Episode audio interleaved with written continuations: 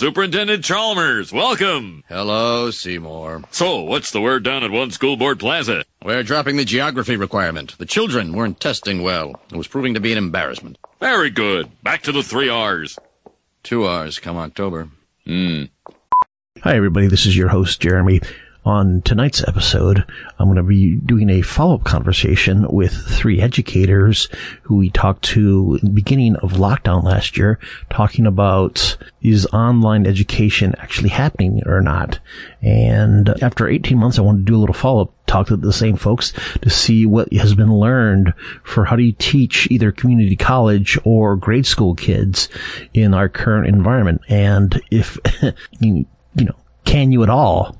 And we get into a lot of topics, everything from the you know what's what the, the differing stress levels that educators went through to, you know, either during, you know, all online cl- classes versus pushing everybody back into the classroom. Uh, also getting into what happens when the education starts to fail and what are the kind of like the political economic ramifications of that. It's a heck of a long conversation. I hope you enjoy it. If you would like to support the show, like with many left podcasters, I do have a Patreon. Head to patreon.com slash giving the mic. You can find us on Twitter and on Facebook at giving the mic.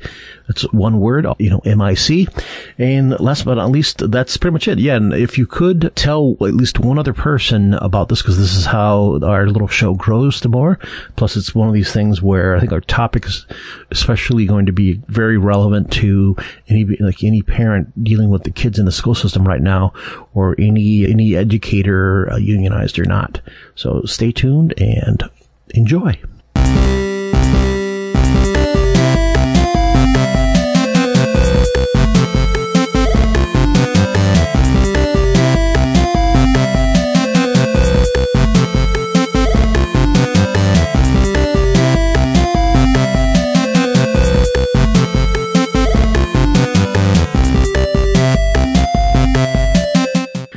Lack of any better way to start, hello, hello, everybody. Welcome back again to Giving the Mic to the Wrong Person. I am your host and friend, Jeremy, here with another esteemed uh, panel of returning champions. We're going to do a little bit of a ch- uh, follow-up episode, a check-in, if you will, from the one we recorded last spring, um, about pretty much talking about COVID and grade school education and how, like, you know, effectively, I think the group conclusion was that online education kind of isn't. And so I wanted to bring back my three guests from that panel to, I guess, weigh in on where they are in relationship to last spring and what have they figured out from the, from the experience, as it were. But uh, at least you don't work with kids, but at least you, you yeah, you're teaching at least with like, like ESL classes or, okay. Yeah, I, I work with adult students at Mountain Community College. And yeah, they're all English learners at various points. And yeah, going online has been great in some ways. It can be a really good thing for adult students, for parents, for people with challenging work schedules and all of that. And also we, we've, we've been able to enroll students uh, from around the world because it's online. So instead of only resident students, we have students joining us from, from Europe, from Asia, from South America, so that's been pretty cool, actually. But it's still hard. It's still hard for English learners to be, to be remote as we are from one another. So there's there are definitely uh, pros and cons. That's what I'll say about that for adults. I got you. The, yeah, which makes me think of another thing of what is the difference in impact or effectiveness or even attention in doing something live versus running something pre-taped? Because I'm just because I I know for certain like I can't I've over the you know since online learning you know through the screen has been a thing for for a minute now like even when I would sign up for the lynda.com type little courses I couldn't, I would fade off. Or I can remember watching like Stephen Resnick's did a course, an entire like Yale, I think it was like a Yale econ course on Marxist econ. And I faded out of that after like 10 video, after like maybe eight or 10 videos just because of, there's something about in the structure of, of uh, that I personally found was much better, at least when I was having, you know, being forced to show up in a classroom. So, my own little so, thing. Oh, uh, Derek, will, oh, real quick, can you introduce yourself to the viewing audience? Sure, I am. I am um, Derek Barn. I am an educator and the Greater Salt Lake Valley fully online program. I'm the department head of the fully online program for an entire district, which is a change during COVID. My position was cre- created as a response to COVID. My our schools never shut down during COVID after the first three months. We have been in person the entire time. But the answer created for that problem for both at-risk teachers, although very few actually took them up on it, and then for at-risk students was an was a voluntary online program which I co-created with a fair amount of other people. The initial efficacy rate for online learning was about 30%. We got it up to about 80%, but it took it took a massive change in the way we oriented things. And one of the issues that we dealt with is this whole live versus Pre-record? versus pre-record versus Zoom, and none of them work right now. I'm going to actually tell you that because my state is an interesting state because you compare stats with in-person versus online versus versus not, and one thing I can tell you is the social economic demographic disparities got worse in all categories, regardless of whether or not a student was online or in person. Really? Really. Hmm. So some of that has to do with the likelihood to be of exposure and to be put in quarantine by exposure in their family. Some of it has to do with the fact that working working families never ha- don't have the time to help their kids with school if they're in person are out of it. Some of it has to do with the fact that a lot of kids acted like they were they were traumatized when they were in person. Behavior instances dropped by about 70% Hmm. during COVID in person because people were not socializing, etc. We don't have a mask mandate and we're a test to stay, so it's a very different environment than what you're dealing with in, say, Oregon. And I would say that I don't know how I feel about it. Vaccination rates amongst teenagers are not great here, but they're also not super low. It's probably around 45 to 50 percent. So no herd immunity, but it's not nothing. There are certain schools that have strong mask mandate suggestions, but this is another state where that was politicized, although initially it wasn't. So uh, mask compliance for students is probably about 20 percent for students in person. But a lot of the at-risk students are at home and it really varies by county and by, by economic demographic. So there, it's a weird it's a weird co- and one thing I can one thing I can tell you because I'm now working at a district level, I actually have hard data for a lot of this. Rather than just like your One class. thing I can tell you is that mass compliance is particularly low amongst working class kids of all races and amongst conservative kids. And of course, we're not asking kids if they're conservative. It's a proxy based on what district that they're in Mhm. or what part of our district that they're what what sub district that they're in. Are in Utah the districts are not drawn exactly to political boundaries. So for reasons of basically avoiding getting sued, they're drawn so that most most school districts have both low and high income, and if there is ra- racial diversity in the area, that at least some schools are racially diverse. So the districts are, looked weirdly gerrymandered actually to accommodate that. But and that's true in the Greater Salt Lake Valley, which is where most of the population of Utah is. So so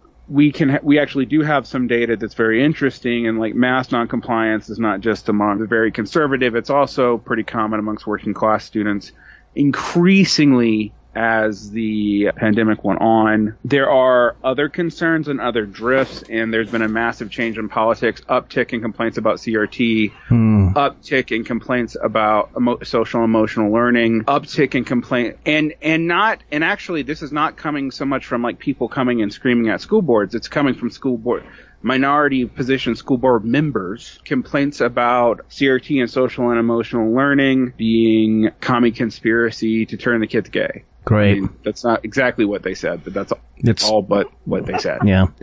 Oh, So- yeah. Let, let us pause there and, and bring in our third panelist, who happens to be my sister. Uh, Beth, can you say hello to the listening audience? Hello, my name is Bethany, and I teach middle school just outside of Raleigh, North Carolina. And can you give us an update as to how things have changed or not changed from where you were 18 months? I don't know. What, 17 months? What's time? Oh, a year and a half ago. It's, Like, when is that? Um, so everybody's in person. Last year, for the first two months, we were all remote, and then we came back in cohorts. And then at spring break, they decided to bring everybody back. There were the people who were, there was still about half the school was online, and then they brought instead of cohorts, everybody was in person. So for my school, with everybody being there, it's around, it's between, well, let's just say it's about 900 for the three grades. So this year, we only have at our school, because everything's done county-wide, our school this year only has maybe 40 kids that chose to be virtual for the whole year and they are running it district wide. And then, so they have a huge issue on staffing. One, just for doing the online classes, and then two, just teachers quitting left and right. But we have a mask mandate in the county, in, even in Raleigh. For any business, gyms, most, almost anything, you have a mask mandate for anything inside. And then schools, you have the mask mandate for everyone. And then you definitely can tell our students whose family are very right wing because their masks are you know, you have to tell them every two minutes to put it above their nose. You know, it's always trying to be to the side. And then our administrators have had to call home because they struggle with masks because the teachers have refused to call home and say they have a problem with masks because we're not, we don't want to, we're not trying to get into that fight, you know, that can go forever with parents about wearing it. And so, you know, mo- half the families of the school are just, cause it's, we're in a, definitely in um, upper middle class area, you know, don't say, well, we don't do that at home, so that's not really mandatory for us. But we have our rules for the county are if you are sitting next to a person for less than 15 minutes, then you don't, and they get COVID, you don't have to quarantine as long as you had mask on. And if you have the, for our kids, since it's middle school, since we're probably about half around half are vaccinated. Like I have one girl that just got COVID last Thursday and our COVID admin came around asking because she is a horrible mask wearer. Admin came around, had to know who are the people that sit in her little pod because they wanted us to put everybody in a little pod like fours or fives instead of big rows. So if they wipe, if they take somebody out, it's only that small pod of kids instead of everybody. Yeah, So make it I- mo- make it modular. Yeah, so I had to give the names of the other three students that always sit by her. And we knew it was only time because she never wears her mask. It's, you know, it's always around. And, but if they just changed the rule, if you have a vac, if a child has a vaccine and even though they sit next to somebody who might have gotten COVID, they do not have to quarantine for any time because they have the vaccine and they were wearing a mask at school. So they're, they've changed a bunch because there was, there were so many kids that would be white that would be having to quarantine for two to three weeks last spring. If anybody near them got COVID, even if they had a mask, if anybody was in within six feet of them for more than 15 minutes, so that would be, you know, every class, they would have to quarantine for two full weeks as well. So the county's trying to get around that by saying if you have a vaccine and someone next to you gets COVID, you do not have to quarantine. Yeah. So similarly in Utah, um, the the the health board, after strong pressure from the legislature, has said that if you are exposed and do and test negative on a quick test, you do not have to quarantine until until you have symptoms and you can test out on a quick test. It it doesn't work as poorly as some might have feared. We have not had massive COVID outbreaks, but we have had a slow, steady trickle upwards, particularly in the below 12 where no one is vaccinated. Mm-hmm. So it's so we have even more relaxed rules on that.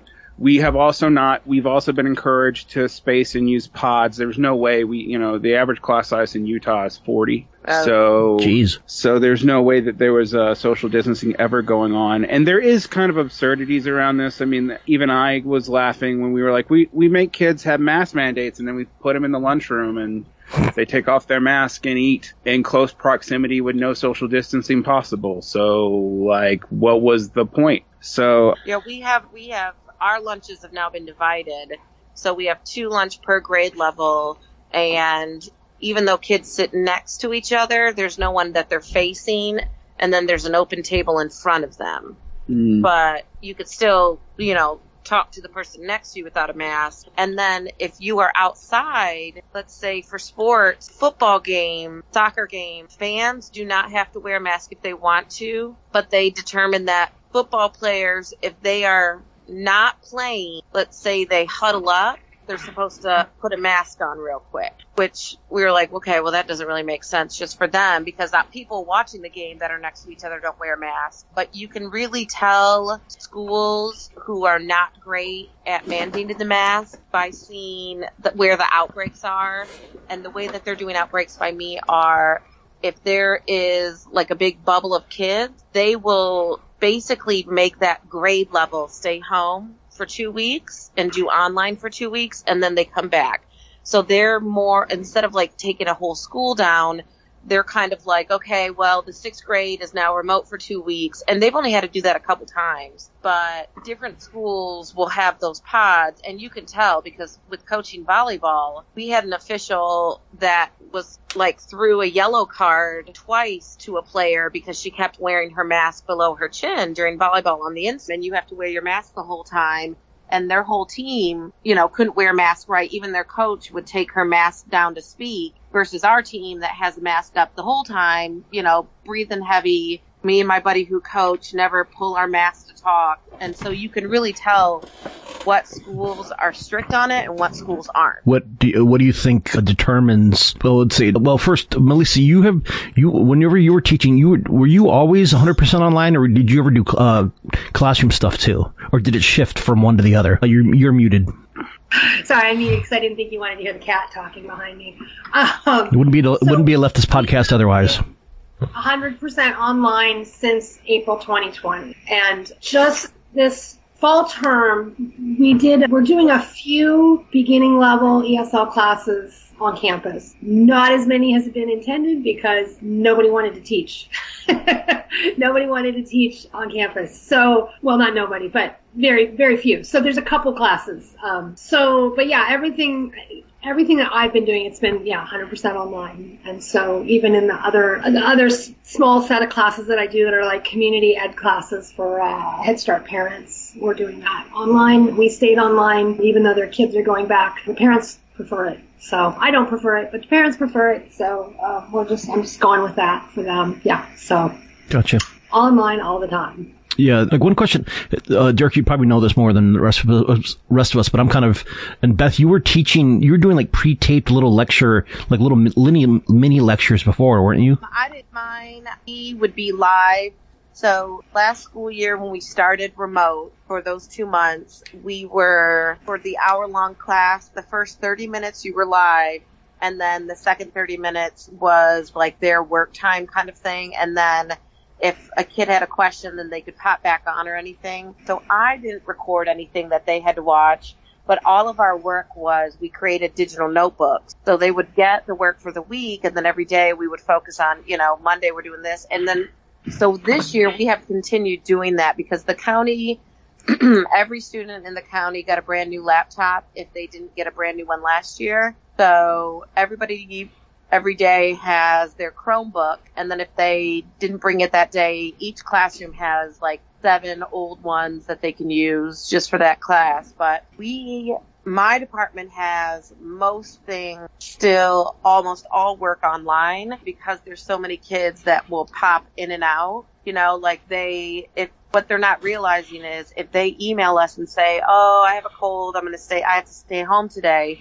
Well, because they said that, we have to forward it to our COVID admin and then that admin contacts the parent that day and say your child cannot come back without you know a negative covid test. So because our kids are so in and out especially during now with allergy season for us it's a lot more helpful to do it online. Because Gotcha. then they're not they're like they already have the work let's do them Yeah. And I am not in a normal classroom program anymore. The Oh, prior okay. year, the prior year we had teachers, we had our program, which was the all online program, and we had teachers who would be ready to go online at any moment, and they were effectively online too. That has ended because you cannot ask teachers to do that for multiple years. During the first year of COVID, Utah actually had less uh, of a problem with teacher retention than the prior years, but then the very beginning of this year, several schools had mass stat, well, not mass, but like four or five teachers walk out in the first week. Wow. So oh yeah, we've already had year two. One quit the day before school started. One is on like a seven week leave. She used personal leave for that six weeks, and she's also looking for another job out of Nina. And then my other friend who tra- transferred to a different school just put in her notice to be done at the end of the quarter because we're, we're basically everybody's just over it. We're all done because the amount of extra that now we're having to do like the first week of school, I had meetings every day that didn't have to be there, you know, during your planning. And so now you're covering as well. So we, there's no subs. Like we have like two or three subs sometimes. So the staff has to cover during your planning. And so people are just kind of over it because, you know, especially in my state where they don't pay well and in Raleigh with all the tech, everybody, people are just, they're done. They're leaving. Yeah. They're over it the dynamics are actually very similar, I imagine, between North Carolina and Utah, where we where the city has plenty of work and some of it's good work, and everybody has a labor shortage right now. And I think that was, you know, Utah was depending on everybody being scared during the first year, and you know, as a teacher, you had a guaranteed job, and that's not. People aren't scared anymore because there's plenty of work. And I mean, and I'm also involved in the union. The union during the beginning of COVID saw a massive increase in membership. However, during the last year, from both from both sides of the political debate, so very labor involved teachers and very rural conservative teachers have both been leaving the union in mass. The labor involved teachers because the union was seen as actually being more aligned with the legislature than even the school board departments and there they have you know and since I'm on the inside I can say this Hmm. there have been people who have said that they actually felt more supported by even wackadoo school boards than they did by the union because of the union's legislative ambition to stay in line with a conserv with a with a republic with, with the exception of SLC so so there was that end of it and then on the other end of it the response to the NEA uh, race first policy, the response to mass, and the response to the net, you know, the people thinking that the union was basically more aligned with the Democrats. And I mean, one thing that people don't realize about Utah is it's a strong union state in education, despite being very, very conservative. That's actually quite rare in the South. That doesn't happen, for example. But Right. Yeah, Kinda it was, hard see, is that a, is that is that a Western thing or an LDS thing as opposed to a Southern? both. It's both. Okay, Uh, it, uh, now the immediate, it's more LDS actually. In the immediate Western, like like Colorado, the union's been decimated, but the, the historical uh, teachers union in Utah is actually was, despite being culturally somewhat like pretty conservative, mostly LDS. They used to be militant. That has changed over the past decade as the union has been more and more involved in and lobbying organizations, and it seems to have accelerated during COVID. I can't say that they lost more than they gained. I don't know. I'm not. I'm not a Uniserv, but they lost a lot during the second half of the of the year, and it was from they were getting hammered from both sides. So that dynamic has changed. There's a lot of distrust right now. that's a kind of a universal statement now, isn't it? Right. With well, there's a lot of distrust with, between the institution and the memberships.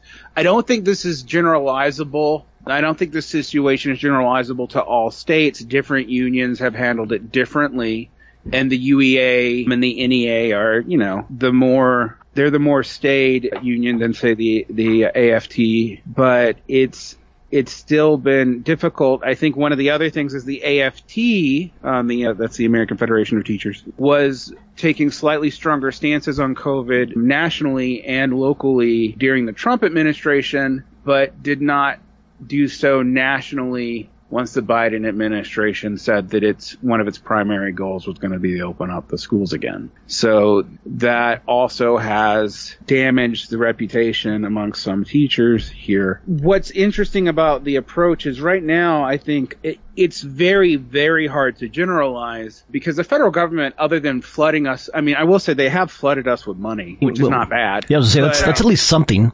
As but that money doesn't go to staff. That money is like for auxiliary, this, that, and the other. Is They like- like- can't like- use it for like staffing lines. also like for, like for like tech or executives or something, or No, I mean it's for like tech or it's like for for temporary overtime pay for teachers if your state does that. Some states don't. Our Uh, state did where, or at least our county, we, every school got two intervention teachers that are guaranteed for this year. And then we did have summer school last year and the summer school pay rate was phenomenal. So people were like desperately trying to get it because they were being paid. I think the pay rate was like either 15 or 20 years with a master's education, you know, per hour, however it worked out was amazing. But, you know, they didn't even offer summer school and social studies that I teach, of course. You know, it was just math, ELA, and science and some electives, but they, that's how they really offered a lot of money was that. And then we all have an, in-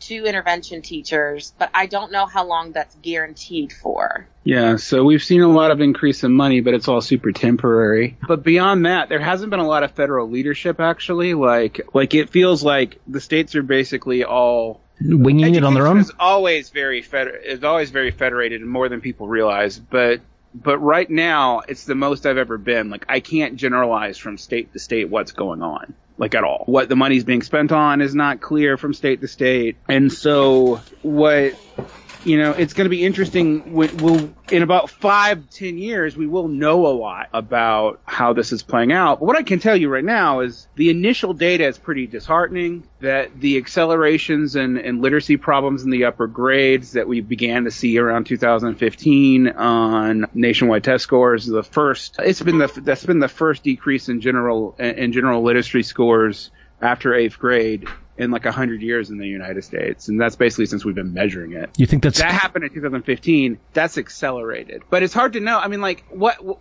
How, how can you say if a test is valid right now? Like, Yeah, I was gonna say that seems like that's like like so heavily overdetermined where you there's not there's there's nothing you can isolate. Right, Right. And even last year, you are, you know, we take an end of grade test for it starts in third grade. And then once you become in high school, it's the end of course test. You didn't even have to take it last year. So if you didn't show up that day and then you missed the makeup day, you didn't have to take it. So that shows you our testing. I will say, I, some of the most difficult grades that are being affected would be like fourth grade, seventh grade, which what I teach, and then freshmen, sophomores. My students this year, I had, we've never had the amount, I mean, middle school kids are just completely off at all points in time. You know, they're up, they're down, their emotions are crazy. You know, they're still forming so much emotionally and mentally. And the past year and a half with those kids that were like in fourth, fifth, sixth grade, my seventh graders this year, especially males, have like the lack of common sense, the lack of understanding what it's like to have to be in a classroom and follow rules, the social behavior between them is like nothing we've ever seen. And I taught sixth grade for about 10 years and they are, they're so developmentally, like socially below that. It is, it's, it's just wild. And I think that's part of the reason why so many teachers are, I'm over it you know, last month it was the whole let's destroy bathroom, you know, across America. Every school had it. Our school had it. Our schools had it too. We lost it's- ten thousand dollars in property. Someone stole a yes. urinal. Yes, they're like ripping everything off the walls. Jeez. They're trying to destroy bathrooms, you know, because of the TikTok what? trends. Yeah. It- There's TikTok trends, and uh, I mean, I know some some foolish lefty friends of mine who have thought that this will lead to this equipment being replaced, and I laughed at them. I was I like, know, no, I that was stuff is just destroyed. It's not coming had- back. we had to have a talk. Like, I sat down with my kids one day and I just said, does this school have brand new everything? Like, you know, do you guys get state of the art everything other than these brand new laptops? And they said, no. I said, so you're trying to destroy the one place where we struggle to get basic needs met. And I said, when you destroy it, it doesn't get replaced. I said, so all these bath, we have three bathrooms on our, on our hall, which is a ton for like, for how spread out our school is. We had to go down to one. I said, so remember when you have to go to the bathroom? Well, now you have to wait because you're sharing that bathroom with 150 other boys and there's only two stalls in that bathroom that are available to you.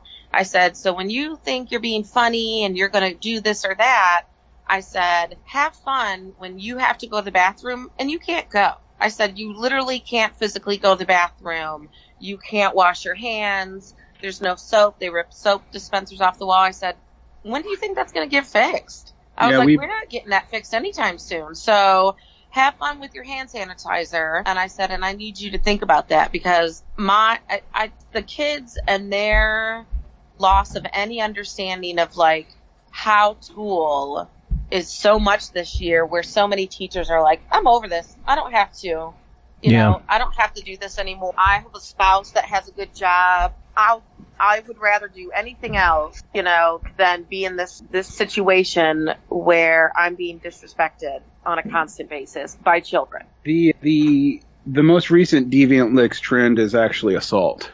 So Right. and in Utah, I actually fear for students' lives when they do that because in Utah, teachers can conceal carry legally on campus. we had our SRO came in and and had a talk with every class. And I told the kids, I told them straight up, I said, if you ever thought about hitting or slapping a teacher because you think you would be funny, I said, if anyone thought about doing that to me, I said, I will ruin your life and not feel bad about it because you think it's funny to physically assault a person for a trend. And our officer came in, and our officer is from Brooklyn. He was a cop there for 20 years, and then he retired here and has a great gig being a SRO, you know, in an upper middle class school. He loves life, and he came and talked to all the kids about it. And he said, he said, I will be your best friend or I will be your worst nightmare if you ever think about putting your hands on a teacher. The people who are the only people on your side in life, you know, who go out of their way to do all these things because they don't. They don't.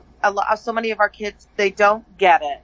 Like they're like, well, what's the problem? We were just kidding. Yeah, I mean, it does seem like it does seem like actually we've been able to stem the potential for assault, but that was actually one of the trends. One of the problems that we have with this is there's been movement to reduce the dependence on SROs for a long time, and particularly even in a conservative state like Utah, because we are we are we all are very concerned about the school to prison pipeline. That is stopping because people are afraid of assault. So, like, I can't speak for everywhere, and but it's the, the the now we haven't had a teacher be assaulted yet in my district, but I know it has happened in my state, and they throw the book at the kid, you know, and I'm it's hard for me to argue. Uh, about that one way or the other, but it's it's it is concerning and it's it's spiraling. However, if I'm if I'm really honest, what our concern here in Utah is, and this is somewhat unique to Utah, is teen suicide rates, which Hmm. during the beginning of the pandemic actually dropped, but in the last six months has been accelerating at a rapid pace. Jeez. Uh, and and unfortunately, and this luckily has not happened nationally yet. There has been a turn on social and emotional learning, and social and emotional learning is code word for we're teaching you life skills in high school that will decrease the likelihood that you will try to enact suicidal ideation. And so it's kind of like a, been We have, politicized we have too. SEL as well. Like two days a week, two Right. mornings, homeroom mornings. We do a second step program, and they are trying to incorporate SEL in every bit of thing, like having chat. You know, not putting desk in the way, having a real chat with kids. Learn, you know, little, leaving little bits about like how, do, what happens when you come across a roadblock in life. What do we Has do? that been politicized in your state yet? I was gonna say, are they gonna, are, is that going to get targeted? It's Um, getting targeted in Utah. Yeah. It's definitely going to. We in our district, we tried to do it about two or three years ago, and our very right wing moms group in our area went insane about it to the board, to the state. I mean, it was insane about, you know, just like having chats with the kids. They were so against it. So mm-hmm. we call it second step now. Yeah, we we've tried that too, but they've they're now like a, a school a state level school board leader who has has luckily been voted down on all their terms try to even ban words like bias from the curriculum. One district, and I'm not going to name the district, it's not mine, has removed all references to bias or race in any form or fashion, and and they're being sued by the feds for civil rights violation as they're doing this. So clearly they're more afraid of the parents than even the feds. And and so that's also led to a lot of teachers becoming incredibly frustrated because you know I, you know, yeah, I'm a I'm a rabid lefty or whatever, but that's not the majority of the teachers in in my in my cohort and in the people I work with. I would say they're probably mostly center right. There's a pretty even split between Democrats and Republicans, and that's I mean it, it has put it actually probably has turned a lot of teachers more hostile to the right in Utah because of the politicization of social and emotional learning, or even rebranding it in a state that literally has the highest teen suicide rate in the country. So, I mean, we by far have the highest teen suicide rate in the country. That is? No. I mean, some of it is elevation and SRIs don't work as well because in the Mountain West in general, the suicide rate is higher. But but that that doesn't explain the teen suicide rate in specific. So we live in a very conservative culture, and it's different, and it's it's actually differently conservative than the rest of the nation. Yeah. And that's also something that, like, whenever I speak about Utah's educational problems, some of it is totally unique to us. Like, we have funding issues that no amount of property tax raising could fix because because the average family here has three to three to five kids per household as opposed to the average family everywhere else where it's two. So uh-huh. like, you know, we have some special, we have some unique concerns, but it's, it's, it's been a big deal this year and we had respite from it last year. I mean, ironically, we really did during the beginning of COVID. We had at least a, a decrease of reported attempts and now my my boss who I'm not going to name but has has said that he thinks that a lot of that it was a lot of it a lot of the suicidal ideation and attempts to enact that were not reported during early COVID, and we just didn't hear about it. But we don't know. Like that, that is just speculation. But it's it's bad, and it was bad beforehand. I don't want to make it sound like it's just been COVID because I mean it's been it's been a, like a, an epidemic in Utah for a while. But it being a concern of fairly well funded teachers groups and linked with CRT, critical race theory, is something that is new like it being all like being treated as like oh social and emotional learning anti-bias education you know and actually weirdly right now for the first time in my life the science curriculum is the only thing that isn't politicized like Curious. like uh, so Take- normally that's what we're fighting over but like it's not right now Yeah, take that, take that Discovery Institute. I was gonna say, Melissa, have you seen any results of like the same kind of like either desocialization or social fragmentation amongst either, either your coworkers or uh, students in, in your classes? Well, you know, I, I mean, I'm part-time faculty, so I mean, we're already a very disconnected group of educators. So it's not a whole lot worse actually during the pandemic because, you know, so few of us are on campus at the same time anyway when we teach in the real world. So, no, I mean, no, I wouldn't say that. I wouldn't say that about my colleagues. It's hard to tell with students. It's just really hard to tell, you know. I I think some of the particularly like the moms that I work with who are home with their kids, I mean before they went back to school, I- there, I think there was a, some fair amount of isolation there, which was in fact um, driving their improved attendance in my in my ESL classes, just because Hmm. you know they wanted to connect with people somehow. And I, you know, I'm really like very consciously making sure that we do have time to have some sort of informal, you know, not curriculum focused, just check-ins, just just to make sure that we can sort of all be human beings together as much as we can with a screen in front of us. So yeah, I mean, like I said earlier, you know, there are there are pros and cons to this situation, but I will say that listening to Bethany and Derek, I'm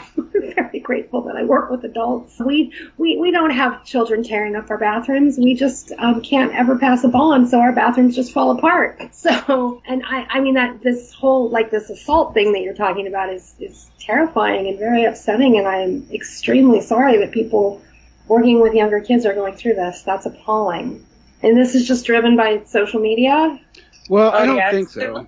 there well i think it's i think it's a reaction you know of just people being fed up. And the problem is you see all you see on the news are you know so many crazy parents screaming you know and at the beginning of the year, teachers being assaulted by parents, you know, and so much of it is over the mask issue and, you know, trying to stay healthy kind of things. And so I think so many kids that that's just what they see is that it's fine to get into, you know, these teachers' faces. And I think it just depends on your area.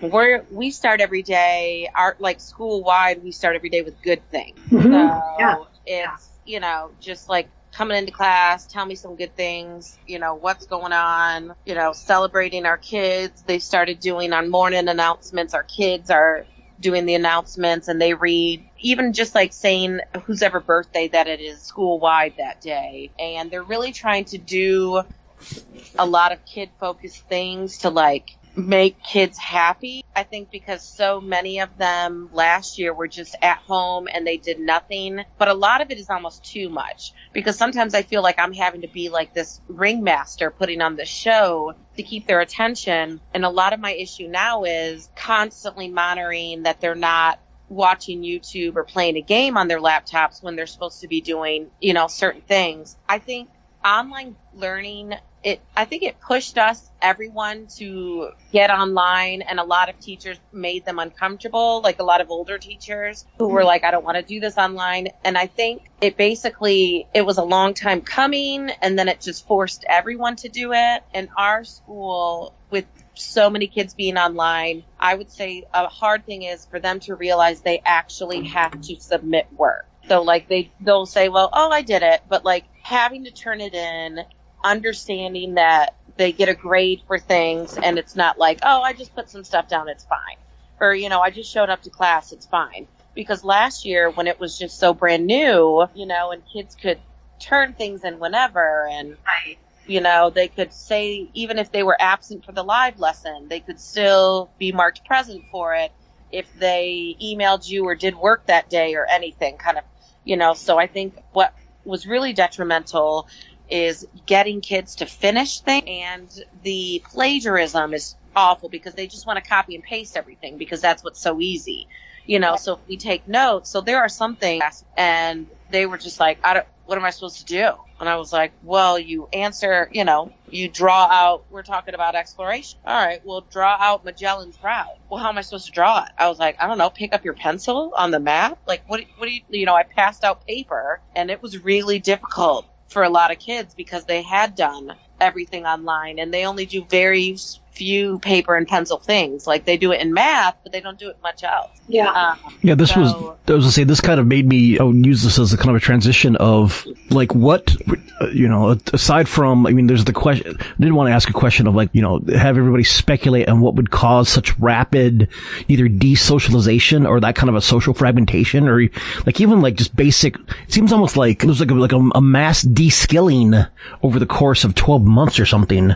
But one of the questions I did want to ask is either your experience, or if you happen to know any of like the research about it, is what actually seem, what subjects can be taught in what ways, and what do you think the difference is between for retention when it's when you're you know it's it's it's a it's it's a live you know it's a live it's you know a live two way stream versus like the kid just watching or the, or the student or you know whatever age just watching some sort of like pre-taped vid. It's like, have we figured out, have we figured out yet, like, what actually works for what and on whom? No. Okay. And Yeah. So so so I mean, one thing I'll just say is, you know, it's literally my job to to do the research on this. And I've been following online education for for 12 years. I've like I've been both uh, an advocate and an opponent of it, depending on how it is implemented and how it is used. One thing I can tell you is that there is no generalizable way for us to say exactly what works versus versus online and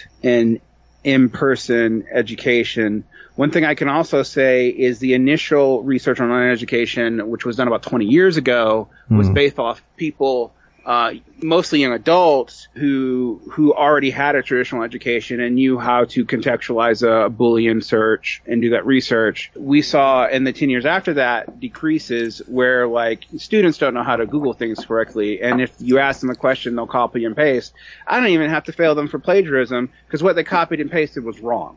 Yeah, Um, they don't. They look for like one word in it, and then they believe, oh, well, that's what I'm going to copy and paste because it used that one same one word. And like with online learning, we'll def. I had some kids that flourish Yep, really struggle. they they did not do well in middle school. They did not do with all those people. They their grade were improved so much when they were at home and doing everything online, and then it's the same for the other way.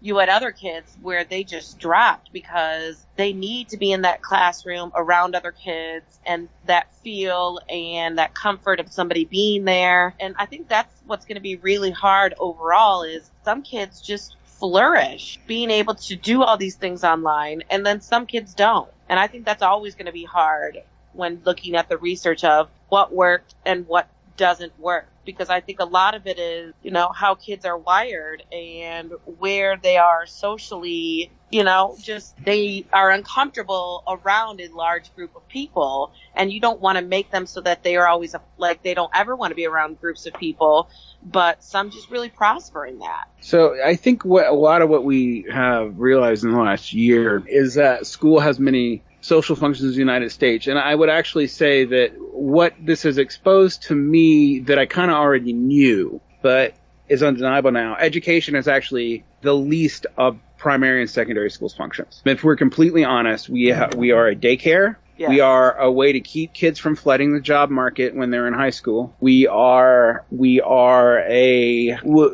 we are a lot of things. We are we, we make sure these kids get fed. We make sure that they have clothing. I mean, like you know, that's literally a part of my job. Is like we have principals' pantries and stuff. We give kids clothes. Right. We we do social and emotional stuff to keep these kids functioning and their parents despite the fact they're also complaining about us doing this cannot function without it Yep. and I don't blame the parents for that. Like it's childcare is super unbelievably expensive actually. That's something I also learned this year. Childcare is insane. Well, yeah, that was, that was one of the reasons why in Portland we had the, we had a big we had the universal pre-K, the pre-K ballot initiative that we surprisingly won, and at least it's a start.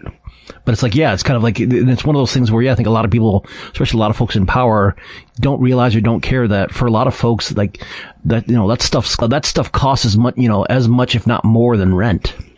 Yeah, it's it's it's unbelievably high, and the well, the thing is, what I found ironic in this, I, I noticed at the beginning of COVID, and it's only gotten more intense. The people who were pushing online education, charterization, diversity, and school choice in the beginning, like up until COVID, are now all the people trying to force the schools open to limit their diversity and limit school choice. But we we have gotten around it in Utah by the fact that we figured out how to use some legal loopholes to do things that would normally require charterization to do not as charter schools. So like the one thing that I can say about my school and what I've done is that we've opened an online alternative learning program and we're getting it accredited now that's not a charter school. So all the staff there gets paid as a teacher.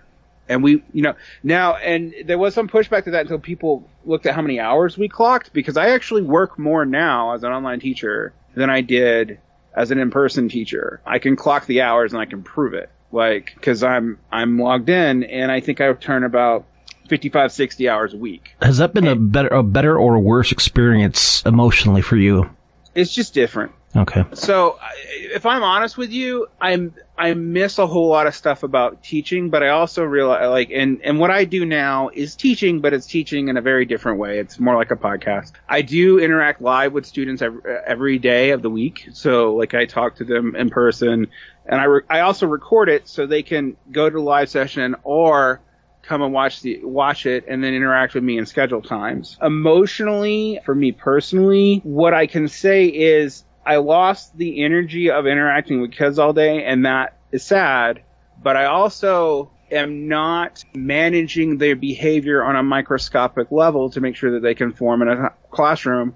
And after it was one of those things when, when I did this last year and then realized that I've been doing it and it really kind of stressed me out and I'm good at it. Like I didn't have a lot of behavior problems, but like when I didn't have to do it anymore, I was like, oh, oh, that's a, that's been a low key stressor in my life that I didn't realize. And so it to me, it's been a trade off. Like I lost that, and that was that I didn't even realize was bad until it was gone, and I was like, ugh, yuck. And then when I but I also do not get the same level of interaction. Like I have some kids that know me pretty well as their teacher, but a lot of them know me as a talking head in a box and it's a different it's a completely different thing i also will say that my program is is good for people and to use a fancy educational statistical term and bimodal situations. So like we're very good with certain kids who are high achieving and from fairly well off social economic backgrounds. And we're pretty good with certain kinds of kids from lower social economic backgrounds who are working now and using us to be able to work and support their families and stay in school, which they would used to just disappear. Hmm. I have, I also teach a lot of pregnant teens now who need the space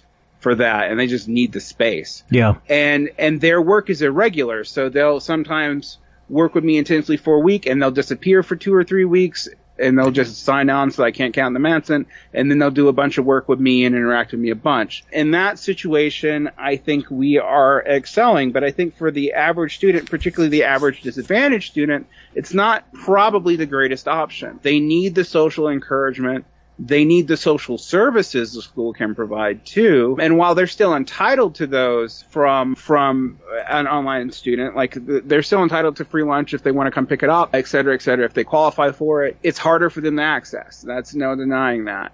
Now, and we were actually better at this in the beginning of the pandemic because in the beginning of the pandemic, since everyone was online, we had complete access. We actually gave away more free lunches to kids than we ever had ever because we mm-hmm. gave away free lunches to everybody. Like we didn't we we didn't even check. We were just like, okay, you prove you're a student, here have a free lunch. Like that's right. what we were doing during COVID. so my kids now love that everything is free lunch. So especially my boys at lunch, they bring a lunch and then they also get a lunch because the lunch is free. And they're like, why would I turn down a second lunch? So it's almost um, like a Hobbit thing. What about breakfast? I've already had it. We've had one, yes. What about second breakfast? Second lunch. Yeah, like our kids, I would say it. It took like it. I think about after about three or four weeks of school. So the first month they weren't doing it, and then I think all of a sudden one did it. He's like, "I'm gonna get a lunch," and they're like, "You have your lunch." He's like, "Yeah, but I'm so hungry." And then they started realizing, oh, we can have two lunches at one time. This is amazing. So I like half of my class, my the class that I take to lunch, three fourths of that class are boys that are like, "Yep, we're in this." Like we are gonna. They bring their lunch plus they bought plus they get the free lunch and they love it. What about elevenses? Luncheon, afternoon tea, dinner, supper. Like they're pumped about it. I, I will say, going back to when you talking about being online, be, teaching online for me was so easy. I was like, this is great now, I will, I did have that feeling of like they don't know me as well as kids would know me in person.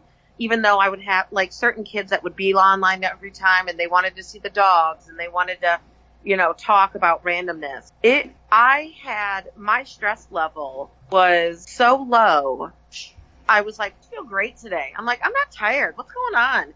And then I realized it was, it's because when you're back in that classroom and you have to micromanage every minute of that class because I have to know what all 30 of them are doing at all times, plus teaching them, plus managing if something's in the hall, plus this, plus, you know, when you took all of that out of having to manage the classroom, I was like, oh, this is so great. I was like, teaching is so, like, this is the easiest I've ever had in my life. And this year's year 18, and I've told everyone this is the hardest year of teaching for me. Like the first month of school, I just kept saying, maybe I'm awful at this. Maybe this is not what I should do. Maybe I don't know what I'm doing. Like I had, I had second guessed everything I was doing because everything was so hard because it was times a hundred of what last year had been. Hmm. Because even when all the kids came back, my biggest, cl- my biggest class was like 18 kids, you know, because half the kids were online and you didn't have all of these issues now that I'm back with you know, 30 kids and they are back ready to go and ready to be around all their friends, you know, it just had me questioning like maybe I'm horrible at this. And I, my classroom management, I have very few behavior issues. And a lot of times I, in the past, I've been the classroom where the student doesn't go to ISS, they, or alternative learning center, they would be put in the back of my classroom. There was like three of us teachers and they would take kids and put them in mm-hmm. our classroom. So we managed them all day. And this year though, going from such low stress last year To maximal? like- I I mean, it was it was insane. I was like, why am I crying again? What's happening? And you could just feel this pressure among everyone in school, like, I'm done. This is it. I'm over. Like, you know, everybody being back in school. And then on top of that, it was as if our meetings were doubled, you know, and covering teachers who were out has doubled. And, you know, Yeah, I- there are no I- subs anymore. Like they're Yeah. like they're just gone. Like the, Um, people are like, why would I want to come and sub? This sounds awful. You know, we have one sub. She's amazing. And her, it's because her daughter's at school. She used to be a middle school teacher and this is her youngest daughter. And she was like, yeah, I'll come and I'll help out. You know, but one of our subs that, that we've been relying on is a woman I taught with at that school for a couple of years until she retired. And she's still like, she, t- she retired 10 years ago and she's got back issues or she's been sick. And I'm like, Sandy, you need to stay home and rest. And she's like, well, what am I going to do if I'm home? But she should not physically be in the classroom, but like our school's so desperate to have, you know, people cover. One of my online classes I teach for my second job through my virtual public school job I teach for, they have fun Fridays now because every other Friday about they don't have enough teachers to cover classes or they can't get enough subs. So they have to combine their smaller classes together Let them run around during recess or something for eight hours or what? it- yeah, they just like they are they just do Fun Friday and they do random activities because they they just don't have enough adults in the building, and they they're- they're taking people from the county offices if schools get because there's so many unfilled jobs that are like okay, you know, because Friday and Monday are your biggest days where teachers take off for things, and they're like we we need a physical body in this classroom. So the Yeah. stress- yeah, I I thought about doing all online this year because I could have gone all online and I just thought, no, I'm going to get back to, you know, normal. But there are times where I wish, I wish I was all online again because even though you had a lot more kids and the paperwork and everything was a lot more, your level of, your stress level was so much lower because you're not dealing with all of those tiny behaviors of every child that you're now responsible for and correcting. End of part 1. The next part will be released in the week.